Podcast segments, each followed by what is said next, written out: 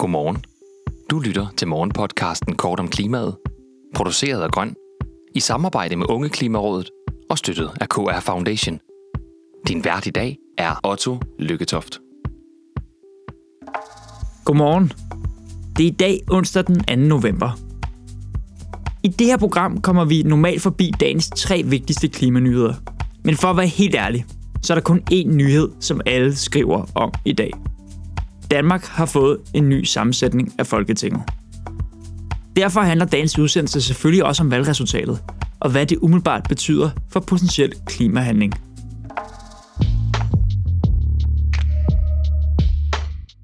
Indrømmet. Jeg har ikke fået meget søvn i nat. For hold da op. Det her blev et af Danmarks historiens tætteste valg. Da 99,8% af stemmerne var optalt, var valgresultatet stadig uklart. Først efter det aller sidste valgsted på Rådmandsgade skole på Nørrebro havde fortalt stemmerne sammen, stod det klart. Mette Frederiksen kan danne et parlamentarisk grundlag med mandater fra Enhedslisten, SF, De Radikale Venstre og Alternativet. Det betyder, at Frederiksen altså ikke behøver mandaterne fra Lars Løkke Rasmussens Moderaterne for at blive siddende som statsminister.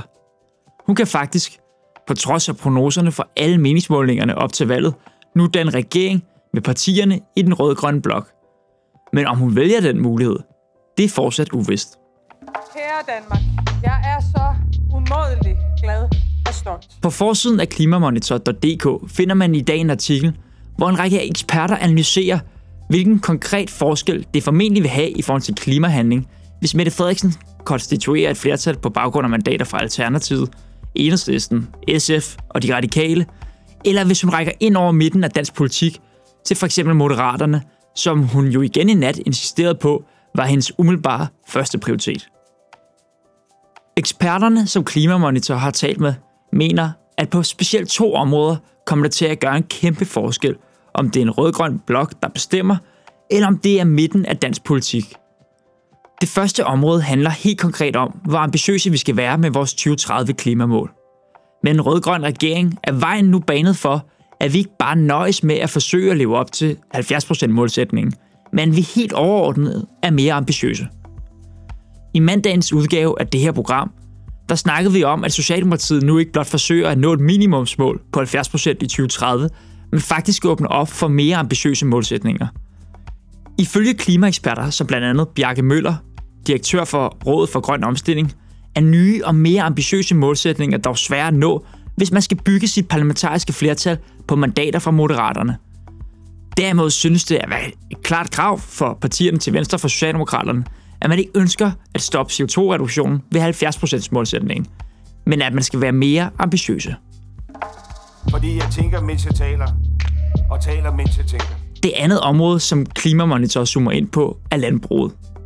Her peger Bjarke Møller på, at det kan være svært at sætte bindende krav til landbruget med Lars Løkke Rasmussens Moderaterne som parlamentarisk grundlag. Møller udtaler til Klimamonitor. Moderaterne vil jo arbejde for trepartsforhandlinger og frivillige aftaler med landbruget. Ikke bindende krav.